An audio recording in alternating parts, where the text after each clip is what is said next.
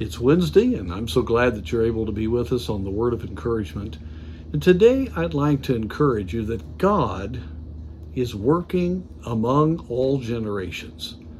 We, of course, try to emphasize to you that around the world the Lord is working, but I'm encouraged because I see young people getting a hold of the seriousness of our day and understanding that their lives are in danger uh, of having real problems if they do not see God work in this day. And it can be a great catalyst for them to serve the Lord. And it's a thrill to see young people step out for God. In 2 Kings chapter 22, we have the story of Josiah. He was a beloved king.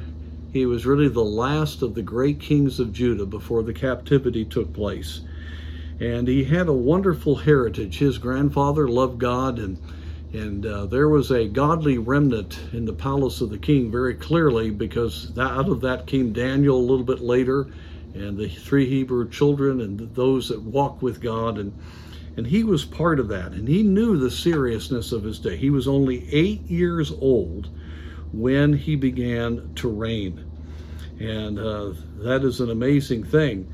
But the testimony that he has right away in verse 2 of chapter 22 and he did that which was right in the sight of the Lord and walked in all the way of David his father and turned not aside to the right hand or to the left.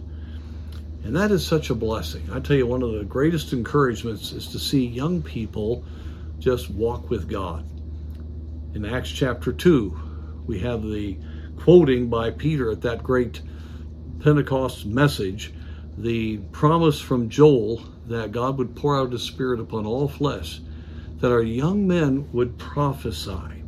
And we've prayed that over and over that the young generation would be a very bold generation to serve God and the Spirit of God would be upon them. When Josiah was in the 18th uh, uh, year, uh, he then was very burdened to see the house of God brought back to its original glory. And in the process of that, the word of God came unto him.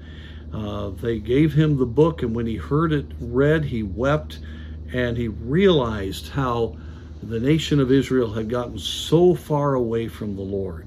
And what I think is so interesting is that he sets up the Passover again and it's amazing that his keeping of the Passover was even greater and more biblical than even David, his father. Young people, if early on they believe the whole Word of God and don't compromise like older folks do, they can be a genuine purist when it comes to living for God. And there's nothing more encouraging than that. So let's pray for this generation. Let's pray that God will pour out His Spirit and that God will raise up mighty servants of the Lord to accomplish His will in these days.